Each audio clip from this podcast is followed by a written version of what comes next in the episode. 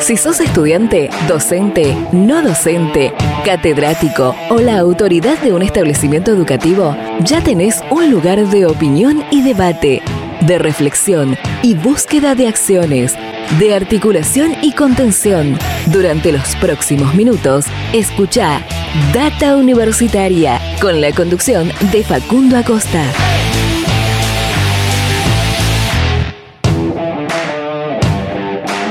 Hola, hola, hola, ¿cómo les va? Bienvenidos, bienvenidas. Estamos comenzando una vez más este espacio dedicado a toda la comunidad que le da vida a las universidades argentinas. Mi nombre es Facundo y los vamos a estar acompañando con todo el equipo durante esta próxima hora.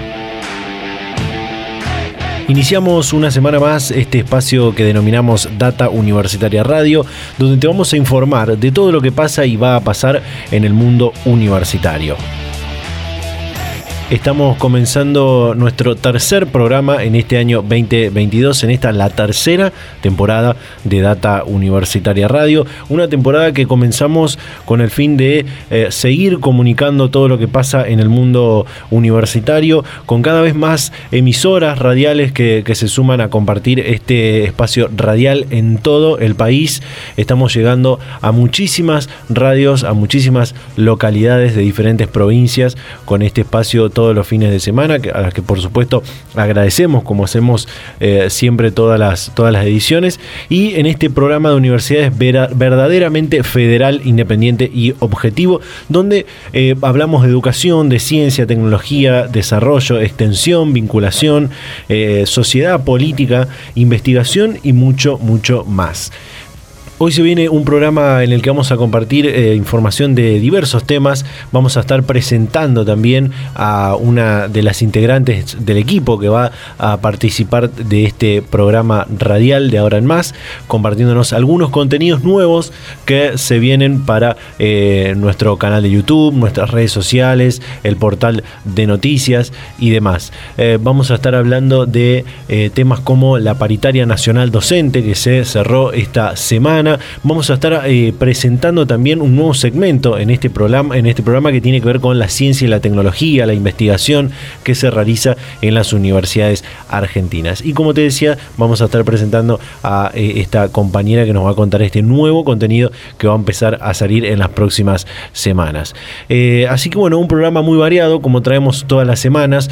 como les digo siempre, nos pueden seguir en nuestras redes sociales, en Facebook como arroba data en Instagram arroba data universitaria, en Twitter, arroba DT Universitaria también se pueden contactar eh, vía WhatsApp al 11 64 03 37 71. 11 64 03 37 71, el número de WhatsApp de Data Universitaria.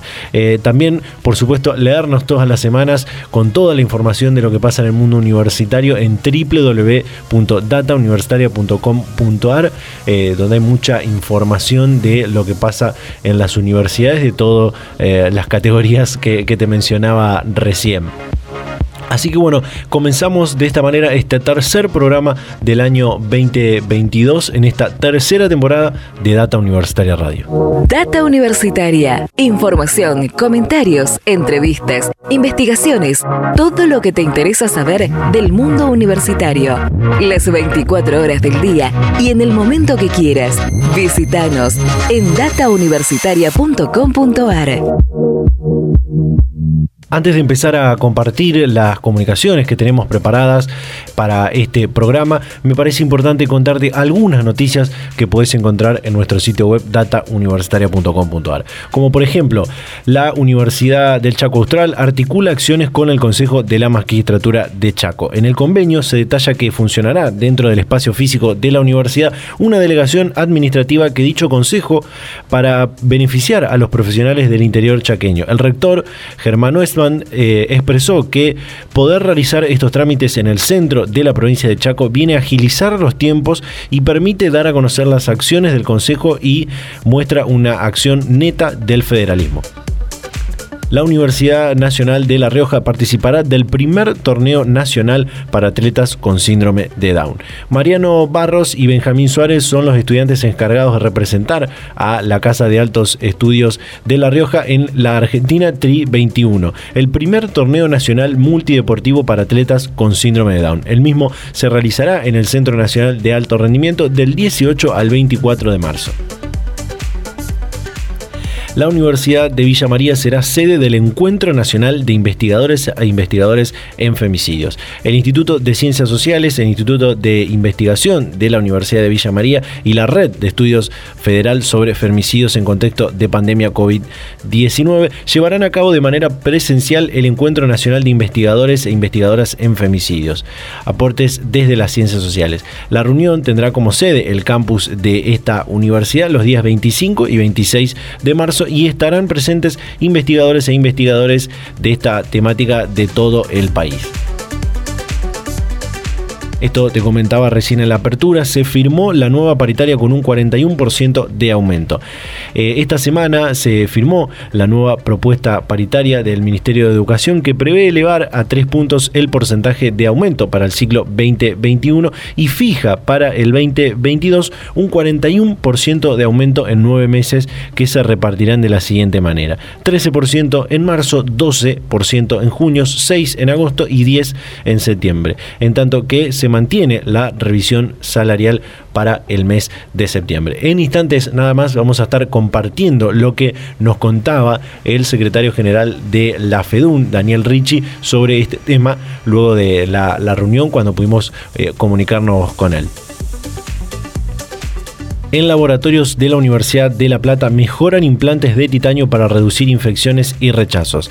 Un equipo del Instituto de Investigaciones Físico-Químicas Teóricas y Aplicadas, el INIFTA, perteneciente a la Facultad de Ciencias Exactas de la Universidad de La Plata y el CONICET, diseñaron estrategias para la funcionalización del titanio, uno de los principales materiales utilizados en la fabricación de implantes. El objetivo es lograr desarrollar superficies con una osteointegración mejorada que simultáneamente inhiba la adhesión y proliferación de bacterias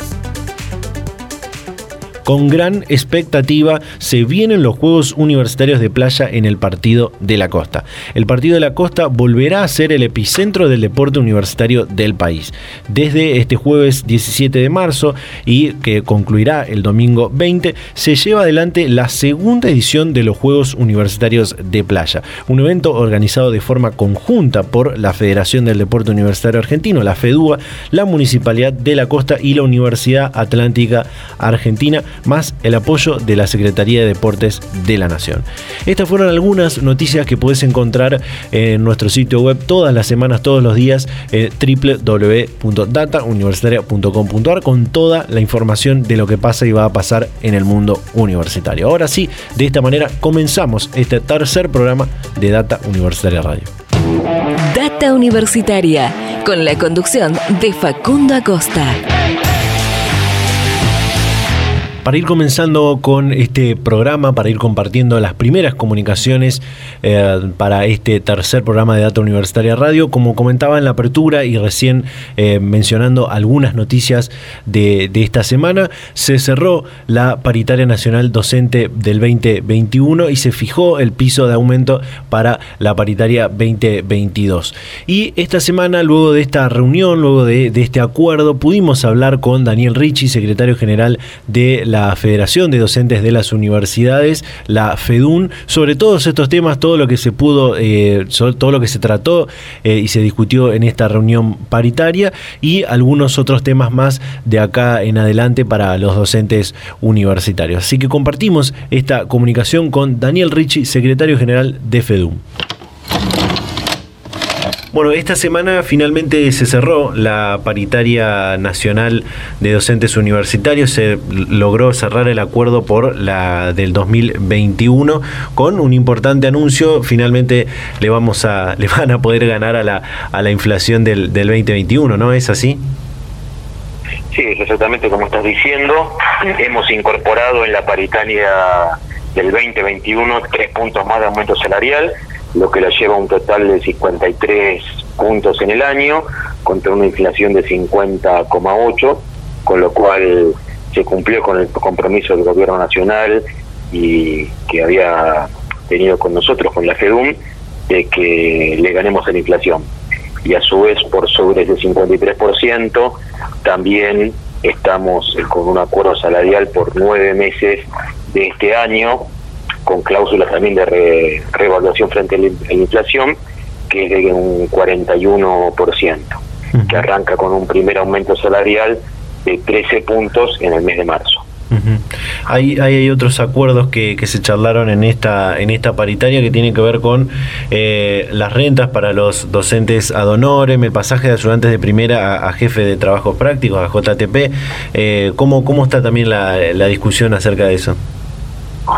Sí, más allá de la importancia, obviamente, de mantener el salario frente a la inflación, también avanzamos con otros derechos de los trabajadores docentes universitarios, que tiene que ver con docentes que no cobran salario por ejercer su función, que es algo que nosotros siempre venimos diciendo que tiene que terminarse, y nosotros estamos en un plan para que eso se, eh, se concluya en el término de aproximadamente unos 4 o 5 años, y con la partida presupuestaria de este año se van a poder rentar a 1.500 docentes, que estaban como ad y también otro de los problemas es que hay muchos docentes que están en la categoría inferior, que es ayudante de primera, y cerca de 2.000 docentes van a poder pasar a jefe de trabajos prácticos, que eso lo que significa es que se les pague por la función que verdaderamente están realizando. Ahí hay un, punto que, me gustaría preguntarle eh, bien de qué se trata, que es eh, que, se discutió también en estas en estas últimas reuniones de paritaria, eh, que es el presupuesto para capacitación. ¿Esto tiene que ver con qué?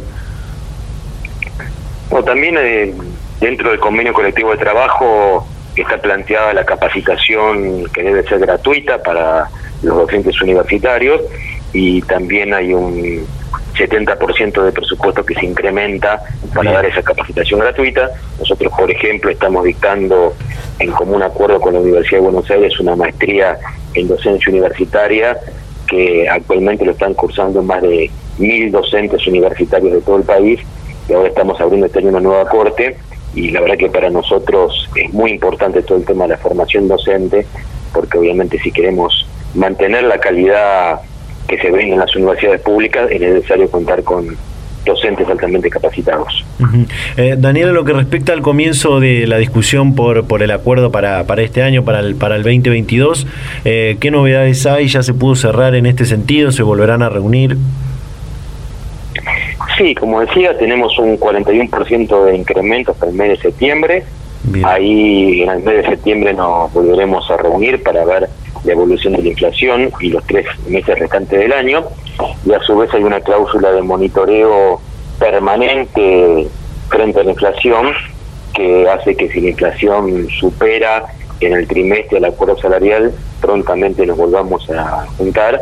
Y bueno, esto tiene que ver con que lamentablemente eh, la Argentina tiene un proceso inflacionario muy alto y obviamente hace muy difícil eh, cerrar un acuerdo anual cuando hay una imprevisibilidad muy grande por eso, así que esperemos que la inflación eh, pueda calmarse, se pueda controlar, pero por eso igual tenemos previsto esas cláusulas de revisiones para que se cumpla con el compromiso que los aumentos salariales le ganan a la inflación.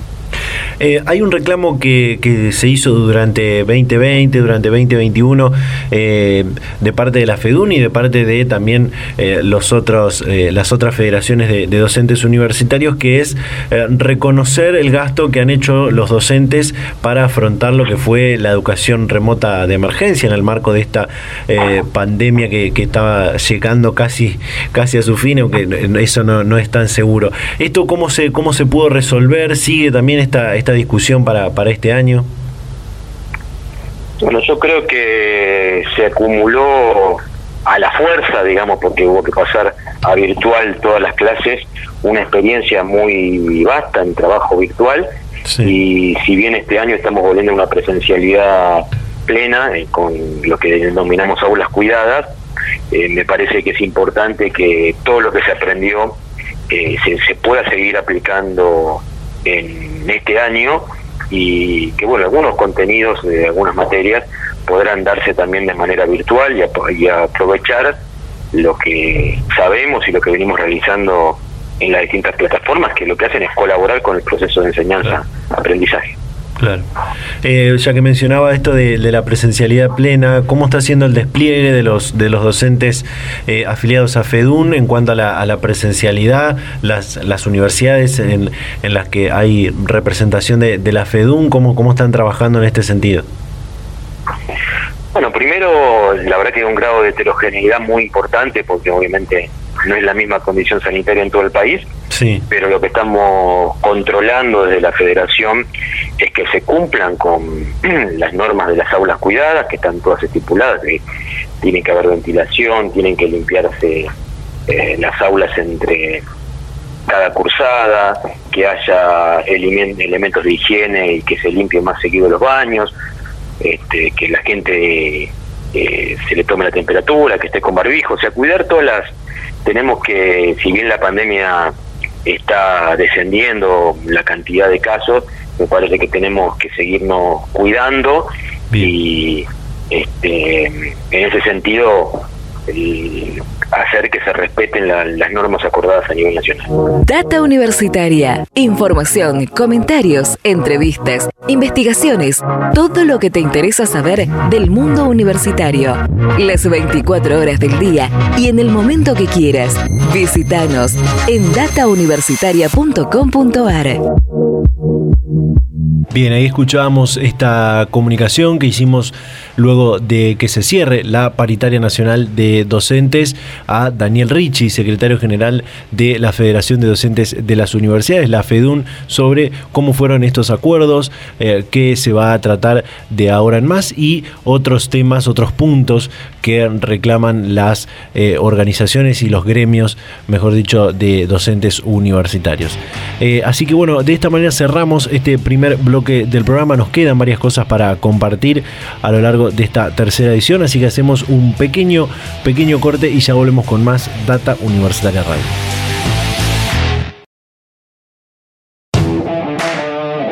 Volvemos con más Data Universitaria Radio en este tercer programa del año 2022, comenzando la tercera temporada de este ciclo radial que eh, es, siempre es importante agradecerles a todas las radios, a todas las emisoras de todo el país que comparten todos los fines de semana este ciclo radial. Eh, por supuesto, invitarlos a que nos sigan en las redes sociales, en Facebook, arroba Data Universitaria, en Instagram también, arroba Data Universitaria, en Twitter, arroba DT Universitaria, donde se pueden comunicar por esas vías con nosotros o al teléfono de WhatsApp 011 6403 37 71 y también leernos todas las semanas en www.datauniversitaria.com.ar. Eh, como comentaba en la, apertura, en el inicio de este tercer programa, en esta eh, nueva temporada vamos a estar compartiendo, comenzando, emprendiendo nuevos eh, contenidos que van a desembocar a nuestras redes sociales, en nuestro canal de YouTube, al que por supuesto también se pueden suscribir y que iremos compartiendo em, y, comunicándoles eh, a través de este programa todos los fines de semana.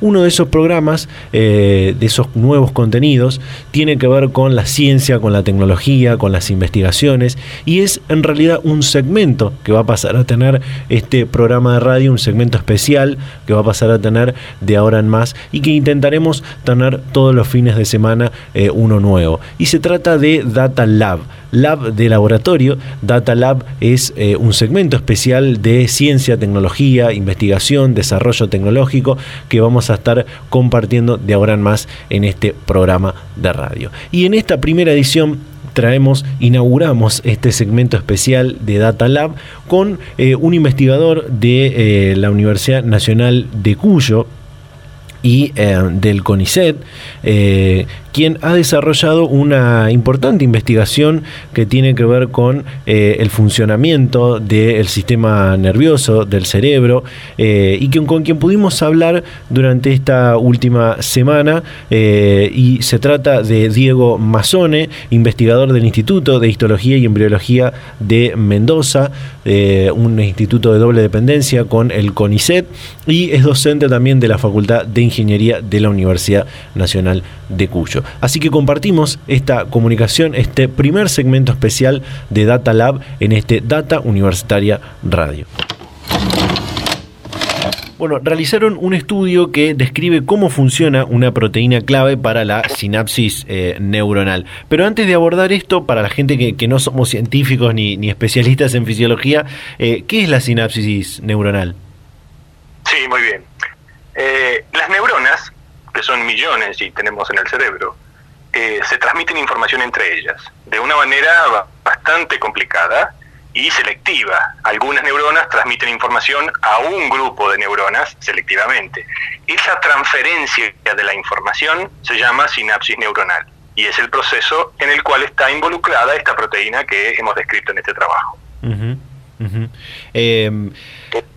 Esto de la, de la sinapsis neuronal, ¿cómo, cómo se hace para, para estudiarla, para hacer un abordaje eh, mucho más específico para, para ciertas enfermedades ¿no? que hay en el, en el cerebro, en el sistema nervioso? Buena pregunta. Em, hay muchas formas de abordar un problema muy complicado como este.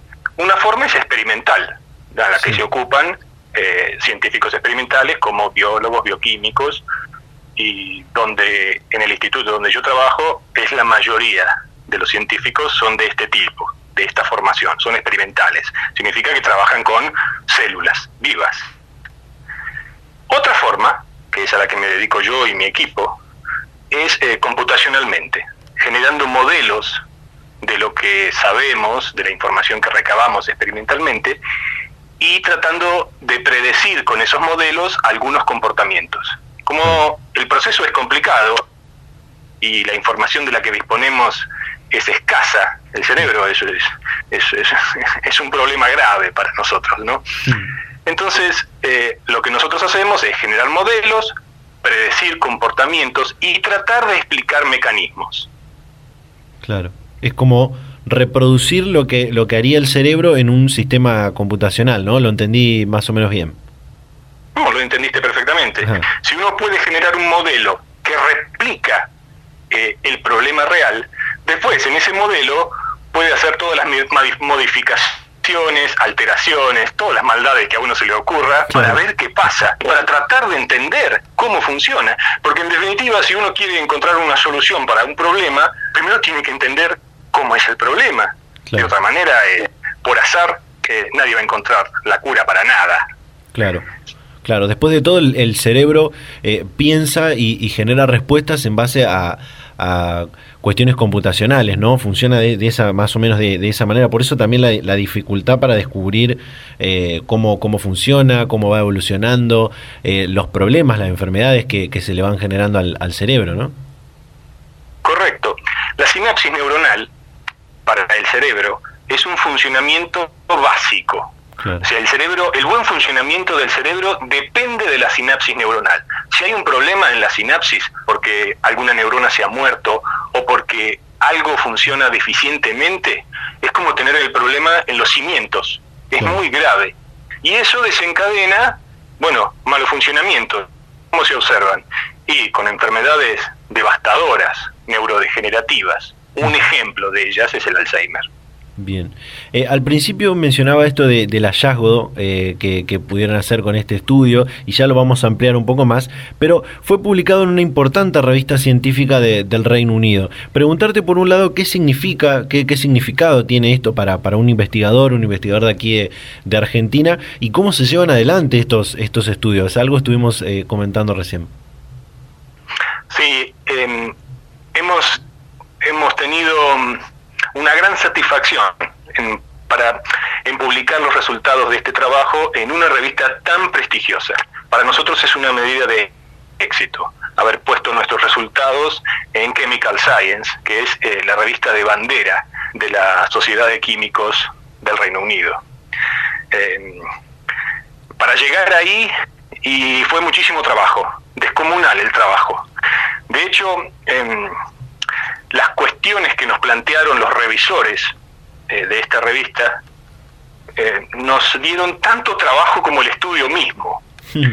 Así que fue mucho esfuerzo, sobre todo porque nosotros somos unas pocas personas que estamos acá en Argentina con unos recursos limitados y con unas dificultades que, bueno, todos sabemos.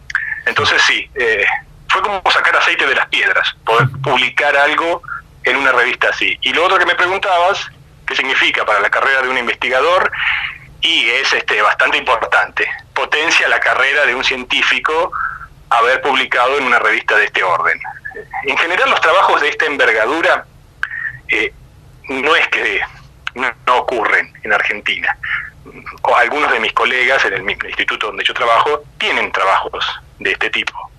Pero en general, en general, son en colaboración con científicos de otros países, con Estados Unidos, con Europa, donde hay muchos más recursos. Eh, entonces, bueno, en general va por ahí. Haber hecho todo en Argentina eh, es un valor agregado, como lo veo yo. Sí. Eh, Diego, ahora sí te pido que, ampliemos y si es posible apto para, para, todo público esto que descubrieron y que sería un avance, como mencionabas en alguna parte, eh, para permitir pensar nuevas soluciones para tratar neuropatologías degenerativas, ¿no? ¿De, qué se trata todo esto? Sí. esta proteína, de la cual en este estudio hemos descrito uno de sus posibles mecanismos, es una proteína humana que tenemos todos nosotros en las neuronas. Así que cualquier paso adelante que describa cómo funciona esta proteína es un beneficio para todos nosotros, los seres humanos, ¿no? Muy bien. Entonces, ¿qué hicimos? Encontramos que esta proteína funciona de a pares, algo que no se había descrito hasta ahora. Van siempre de a pares y de a varios pares. Y en estos pares, una de las proteínas se llama sinaptotacmina 1, la proteína. Eh, uno, de, uno de estas proteínas dentro del par tiene un rol principal, que hemos llamado el máster, del director. Y la otra es el servidor, en el sentido del asistente. Y entonces esto explica cómo pares de sinaptotacminas 1 estarían participando en la fusión de membranas eh, dentro de la sinapsis neuronal. Bien, no significa que vamos a curar una enfermedad neurodegenerativa mañana, de ninguna manera.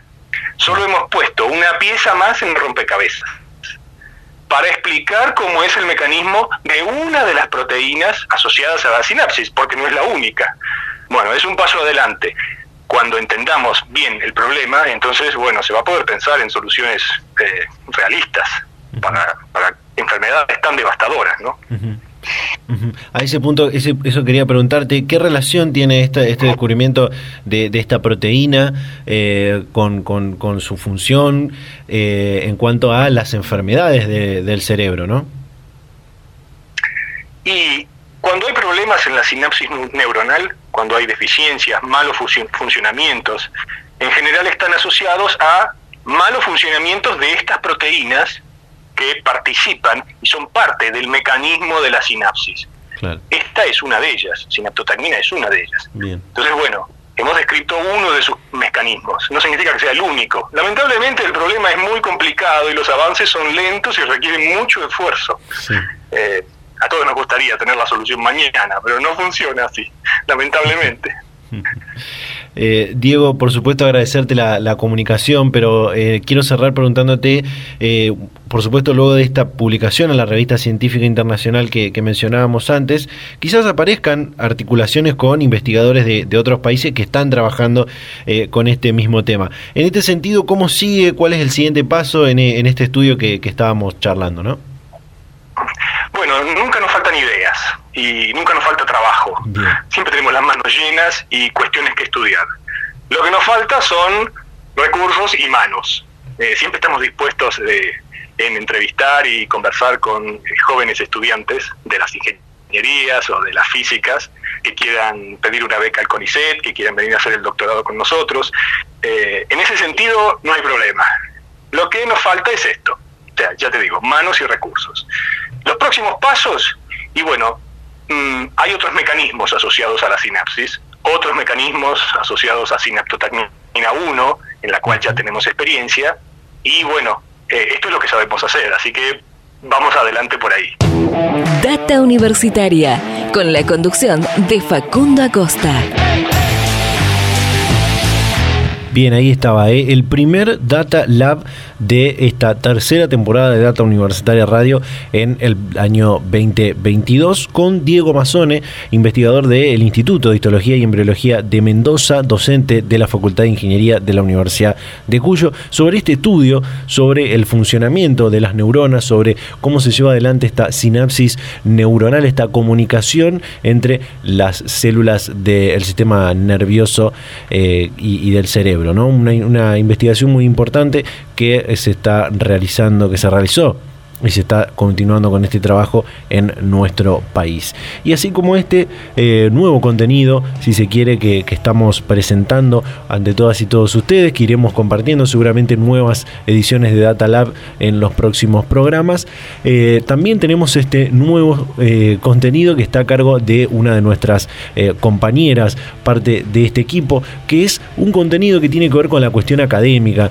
con la cuestión de la educación eh, superior en Argentina y que era, algo que, teníamos ganas ya de, implementarlo desde los años anteriores y lo vamos a implementar desde este año y será un contenido que irá para nuestras redes sociales, seguramente para el canal de YouTube también eh, y por supuesto iremos compartiendo todas las semanas eh, algún detalle en este espacio radial. Así que la presento a Micaela Bersani, que es nuestra compañera que va a estar a cargo de este nuevo contenido. Mica, ¿qué tal? ¿Cómo estás?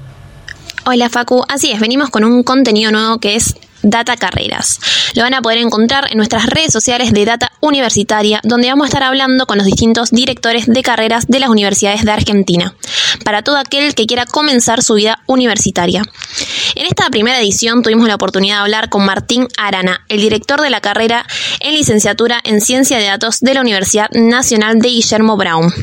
Para entrar en el tema, el director nos contó que la licenciatura en Ciencias de Datos se viene dando en la universidad hace tres años, por lo que los alumnos más avanzados están arrancando este cuatrimestre su tercer año. Es una carrera que dura cuatro años y que busca que los profesionales no solo tengan la capacidad de trabajar con grandes volúmenes de datos, sino analizarlos e interpretarlos de manera que puedan ser fuente de información para las distintas empresas en las que se puedan insertar. Ahora sí, vamos a estar escuchando a Martín Arana, que nos va a ampliar esta información. Básicamente es una carrera que tiene un programa de estudios de cuatro años, es una carrera que tiene una fuerte base en matemáticas, eh, tiene mucho de, programación también, de, entender el uso de las herramientas computacionales que me van a permitir manejar esos, esas grandes cantidades de volúmenes. Eh, y después eh, tiene también una impronta de, de, práctica muy importante. ¿sí? Una de las cosas que nos propusimos al, armar la carrera fue que, este, si bien la teoría es fundamental y muy importante, eh, también darle este, muchísima relevancia a las prácticas. ¿Y cómo está organizado el plan de estudio? Pues te decía, son cuatro años, esos cuatro años este, mm, están obviamente va, creciendo la profundidad de las materias, este, son cuatro años de dos cuatrimestres cada uno, son aproximadamente cuatro materias, cinco en algunos casos por cuatrimestre, son todas materias promocionales, lo que le permite a los chicos, si siguen este, la, materia con, asiduidad y van cumpliendo con los objetivos y demás, este, evitan rendir el examen final. Eh, es una materia, una carrera, perdón, que, que vincula que se vinculan las materias entre sí, es decir, que hay una gran conexión entre cada una de sus materias. Eh, es lógico lo que estoy diciendo, es, así en la mayoría de las carreras, pero nosotros tratamos de hacer hincapié fuertemente en eso, ¿sí? de que los profesores de una materia sepan lo que están viendo los chicos en otra materia y que se vinculen entre sí. El equipo docente eh, realmente es un equipo, este, se conocen entre todos, este, se ayudan entre todos y eso este, finalmente derrama en la calidad del proceso de enseñanza-aprendizaje que reciben los alumnos. ¿no? ¿Cuál es el perfil del egresado y qué inserción en el mundo laboral eh, tiene? Ok, el, egresado apuntamos a que sea un profesional fuertemente formado en, matemáticas, fuertemente formado en el análisis de, los datos, como les dije anteriormente, eh, que tenga una gran capacidad crítica para analizar esos datos y entender qué es lo que está pasando con esos datos. Eh, y su inserción laboral es muy amplia, que eso también es algo, algo importante, ¿no? Este, yo siempre le digo a los alumnos que, las personas que trabajan con, datos, los, científicos de datos, este, son, son profesionales que hoy tienen pleno empleo. Pleno empleo significa que no hay data scientists que, estén desocupados. Todos tienen pleno empleo. Y no solo eso, sino que además, al ser tan requeridos, eh, normalmente la remuneración que, reciben es, bastante alta eh, con respecto a otras carreras similares. Eh, ¿Dónde se pueden insertar? Este, como te decía, es tan amplio que va desde instituciones económicas, financieras, pasando por cualquier otro tipo de empresas, este, instituciones gubernamentales, asociaciones sin fines de lucro, este, eh, organismos este, estatales, la, masividad de datos en los que estamos inmersos gracias a la Internet eh, hace que casi no haya un, sector económico, productivo o administrativo que no tenga volúmenes de datos. La gran mayoría, todos los que estamos este, sobre la faz de la Tierra y tenemos un teléfono en la mano, generamos datos permanentemente y esos datos tienen impacto en, las organizaciones o empresas que, te mencioné. Buenísimo. Y ya para ir cerrando, te iba a preguntar cuántas personas eh, cursan esta carrera y cómo es el cursado. Si es virtual, presencial. Durante, durante la pandemia, eh, eh, obviamente, se transformó toda la virtualidad, pero ya este cuatrimestre, que se inicia el 4 de abril, este, la, gran mayoría de las materias van a ser en formato presencial.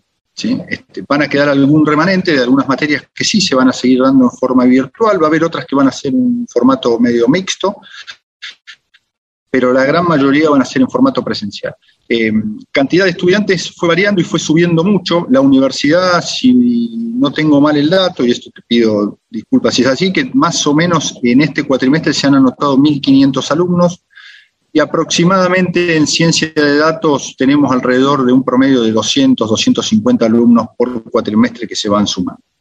Así que estamos muy contentos, es, un buen número para una universidad nueva, una universidad que está dando sus primeros pasos, una universidad que era, era altamente esperada, este, así que este, gracias a Dios y al acompañamiento de, la sociedad y de los alumnos, este, estamos muy contentos con, va creciendo. Data Universitaria. Información, comentarios, entrevistas, investigaciones, todo lo que te interesa saber del mundo universitario.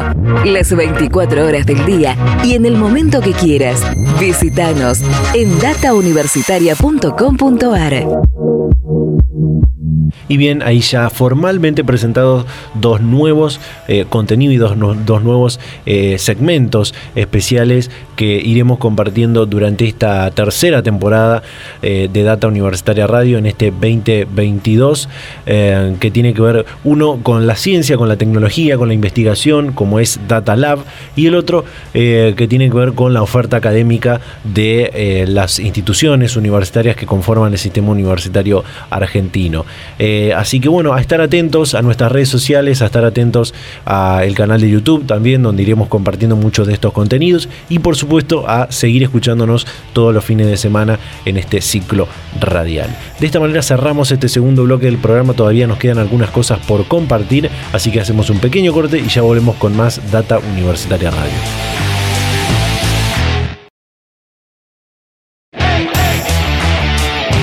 Seguimos en Data Universitaria Radio en esta tercera temporada de este ciclo radial y en este tercer programa del año 2022. Eh, y ya estamos encaminados al cierre final de este programa, no sin antes compartir esta última comunicación eh, que tenemos eh, pendiente que es una comunicación que realizamos durante esta última semana, que tiene que ver con un libro que ha desarrollado la Secretaría de Políticas Universitarias junto a otras direcciones y coordinaciones dentro de esta Secretaría y del Ministerio de Educación de la Nación que es una recuperación material de eh, las experiencias de nueve universidades eh, públicas de nuestro país, de diferentes regiones, de diferentes provincias, sobre el impacto que ha tenido la pandemia del COVID-19, eh, fundamentalmente en el año 2020, cuando pasamos del aislamiento social al distanciamiento social, y que eh, sobre todo tiene que ver con eh, el impacto en la cuestión académica, en la cuestión social, en la producción eh, de conocimiento científico, en los desarrollos tecnológicos que pudieron acompañar a esta lucha contra la emergencia sanitaria mundial que ha sorprendido a, todo el mundo. ¿no? Así que esta, eso se publicó ah, recientemente, se hizo una presentación en el cierre de Tecnópolis, del que participó por supuesto la, la Secretaría de Políticas Universitarias y eh, pudimos hablar con eh, Daniel López, director de calidad universitaria, programas de ciencia y tecnología y vinculación tecnológica de la Secretaría de Políticas Universitarias, sobre la publicación de eh, el libro que estamos comentando. Así que compartimos esta comunicación que hicimos con el director de calidad universitaria de la Secretaría de Políticas Universitarias, Daniel López. Bueno, hace una semana atrás presentaron este trabajo que transcribe, materializa, en algún punto también resume el impacto que tuvo la pandemia del COVID en las universidades públicas, en lo que tiene que ver con lo académico, lo científico, eh, lo social. Eh, ¿De qué se trata ampliamente este libro? Bueno, eh, en realidad nosotros, este, esto fue, es una investigación de, en el caso de este libro, nuestras universidades públicas Argentina frente a la pandemia del COVID-19. Es un trabajo, eh, un trabajo hecho en red eh, de investigación cualitativa. Eh, la universidad, les digo a las universidades que están involucradas en la producción de este, de este trabajo, de este paper, de este, de este libro, la Universidad Nacional de Moreno, la Universidad Nacional de la Patagonia San Juan Bosco, la Universidad Nacional de San Luis, la Universidad Nacional de La, Plata, la Universidad Nacional de Entre Ríos, la Universidad Tecnológica Nacional, la Universidad Nacional de Córdoba y la Universidad Nacional de Jujuy. Eh, son nueve universidades que han reflejado eh, la realidad en distintos lugares del país. Eh, la, República Argentina, digo para el que no lo, sabe, está dividida a los fines del planeamiento de educación superior en centros regionales de educación superior. Son áreas llamadas CEPRES.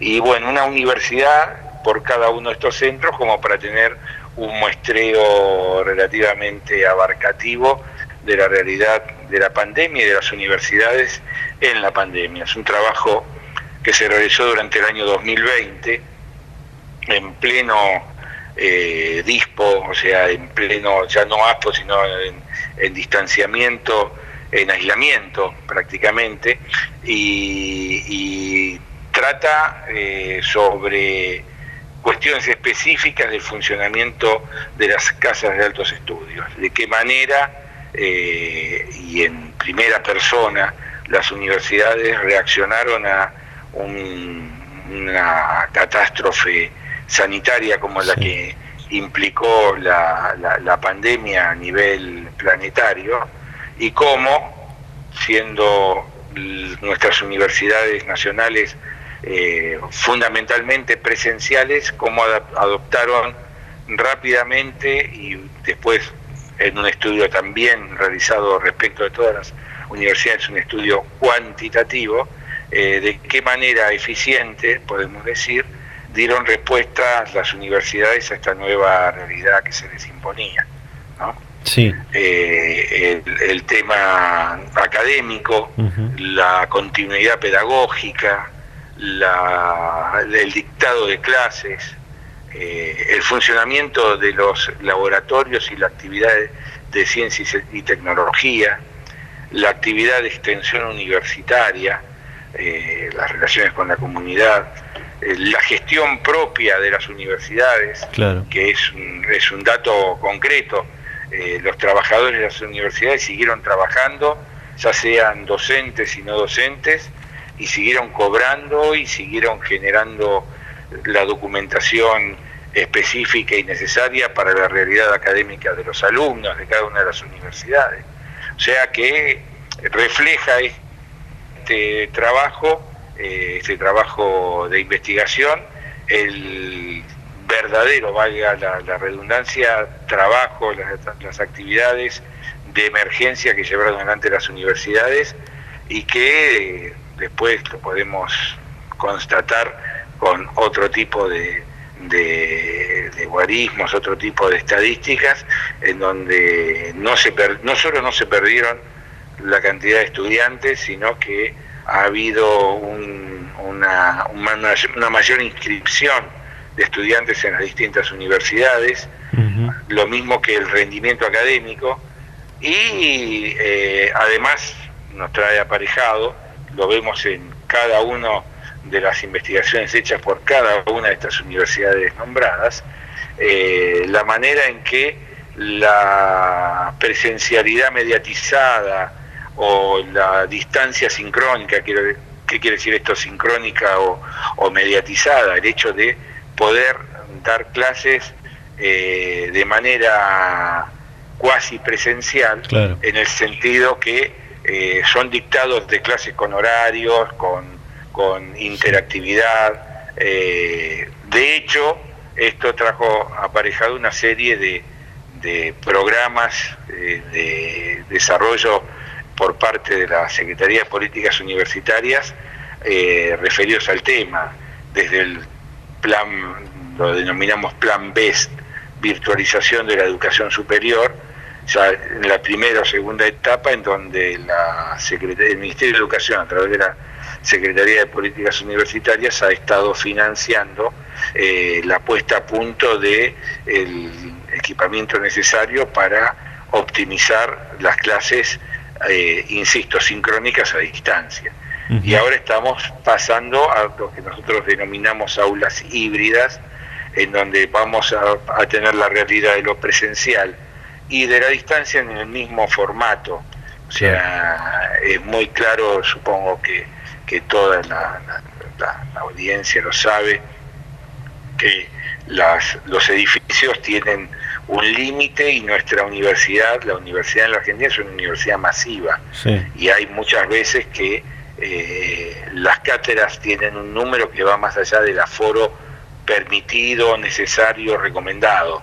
Entonces encontramos en esta experiencia toda crisis, como dice ese viejo apotegma, toda crisis trae aparejado una, una, una oportunidad, nuevas posibilidades. Entonces, la idea de vernos compelidos todas las universidades al dictado de clases eh, de manera no presencial en el sentido eh, sustantivo de la palabra, trae aparejado que tenemos que aprender de esto y tenemos que utilizarlo para nuestra realidad concreta, más allá de saber que la pandemia está amainando. No sabemos si se fue, pero que está amainando.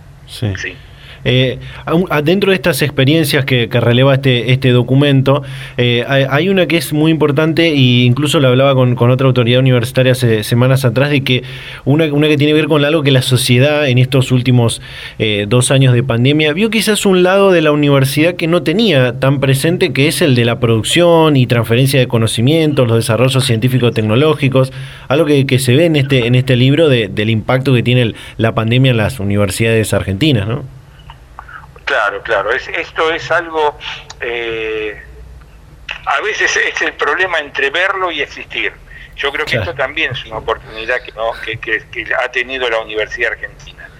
Para la transferencia, ya lo hemos visto en, los trabajos realizados, eh, de hecho eh, hay universidades que en este momento están trabajando para el desarrollo y concreción de una vacuna netamente argentina, eh, cuestiones que tienen que tuvo que ver en su momento con los testeos, los PCRs y demás, eh, como distintos aditamentos que tenían que ver efectivamente con la pandemia.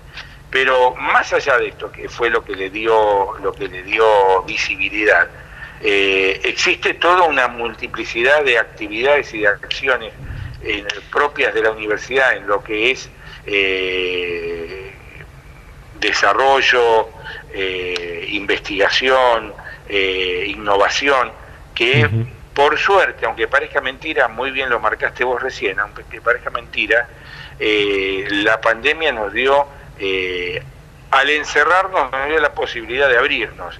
Es, parece una contradicción, pero, pero lo mismo sucedió con todo el trabajo de extensión y el trabajo de acompañamiento, ya sea desde el acompañamiento que tiene que ver con, con eh, cuestiones eh, en, el, en el terreno, en el campo directamente, sino también con todo lo que tuvo que ver con las apoyaturas al sistema de salud por parte de las universidades, con los vacunatorios, con los centros de testeo, con una serie de alternativas que, eh, por suerte, las universidades, por estar desarrolladas y haber desarrollado esto con tiempo y con mucho esfuerzo, tuvieron la oportunidad de ponerlo en el momento necesario, en el momento que hacía falta de cara a la, a la sociedad que, como sabemos en Argentina, es quien de una manera directa, ya no diría indirecta, directa, es quien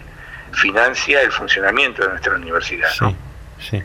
Eh, Daniel, antes marcaba algo que tiene que ver con esto de, que se está recuperando cierta habitualidad en la vida universitaria, en la mayoría de las instituciones, pero todo esto que, refleja el, libro que, está, que estamos comentando es una herramienta para aprovechar lo que se hizo bien y, mejorar aquello que por ahí no se, no se hizo tan bien, no solo a nivel de, de la educación superior universitaria, sino en todos los niveles de la educación, ¿no? Por supuesto, por supuesto. Yo eh, la idea es, la idea es, eh, de, la idea de la concreción del libro, además tiene que ver con darnos la posibilidad de reflexionar de una manera rigurosa sobre los eh, acontecimientos que nos suceden y sobre las políticas que se llevan para enfrentar estos acontecimientos. Eh, o sea, de alguna manera tener insumos lo dice el libro en, alguna, en, su presentación, insumos para la toma de decisión en políticas públicas. O sea, si las universidades, cosa que hacemos, pero si no profundizamos la producción de conocimiento en aquellas cuestiones que tienen que ver con el funcionamiento de las distintas dimensiones del Estado, de la cual la universidad es una parte más. Eh, es un desperdicio, o sea, realmente hay mucho, se hace mucho y es importante cristalizarlo en tanto antecedente para que sirva para el desarrollo de nuevas políticas. Como dijiste bien vos, lo que está bien hecho y las de los errores también se aprende y es no hay que dejarlos no hay que dejarlos de lado y hay que, saber que, que tenemos que tender a mejores y más eh, eficaces y eficientes políticas eh, de respuesta frente a los problemas. Eh, Daniel López, director de calidad universitaria de la Secretaría de Políticas Universitarias, muchísimas gracias por su tiempo y la predisposición para charlar con Data Universitaria. No, no, gracias a ustedes, les mando un fuerte abrazo. Hasta la próxima. Data Universitaria. Información, comentarios, entrevistas, investigaciones, todo lo que te interesa saber del mundo universitario. Las 24 horas del día y en el momento que quieras. Visítanos en datauniversitaria.com.ar. Bien, y así de esta manera llegamos al final de este programa de Data Universitaria Radio del día de la fecha. Eh, hemos compartido un montón de información a lo largo de este programa. Al principio eh, hablábamos del de, eh, cierre de la Paritaria Nacional de Docentes Universitarios. Presentamos dos contenidos nuevos, dos segmentos nuevos que vamos a tener eh, en este ciclo radial. Por un lado, Data Lab, que tiene que ver con las investigaciones, los desarrollos científicos, tecnológicos, la innovación, la transferencia de conocimiento que llevan adelante las universidades argentinas. Y Data Carreras, que tiene que ver con la oferta académica de todas las instituciones instituciones que conforman el sistema universitario argentino. Y recién comentábamos esto, eh, esta, compartíamos esta comunicación con el director de calidad universitaria nacional, eh, Daniel López, sobre este libro, este documento que materializa las experiencias que han vivido eh, diferentes nueve o diez universidades de diferentes regiones, diferentes provincias de, la Argentina durante la pandemia del COVID-19 pandemia que no terminó en realidad, como bien decía Daniel, pero que sobre todo se, se, hace hincapié en la parte más cruda, más crítica, si se quiere, de la, de la pandemia allá por el 2020. Eh, así que bueno, todo esto hemos compartido en este programa, espero que haya sido de su agrado. Eh, como siempre, agradecerle a todas las radios, a todas las emisoras que comparten semana a semana este ciclo radial, invitarlos a que nos sigan en nuestras redes sociales, en Facebook, en Instagram, arroba data universitaria, en Twitter, arroba DT universitaria. Se pueden suscribir a nuestros canales de Spotify y de YouTube y también comunicarse al 011 6403 3771 que es nuestro WhatsApp que siempre los leemos y les intentamos contestarles las preguntas y las consultas que nos mandan. También leernos toda la semana en www.datauniversitaria.com.ar. Y de esta manera nos despedimos, nos vamos a reencontrar a esta misma hora y en este mismo día la próxima semana. Chau, chau.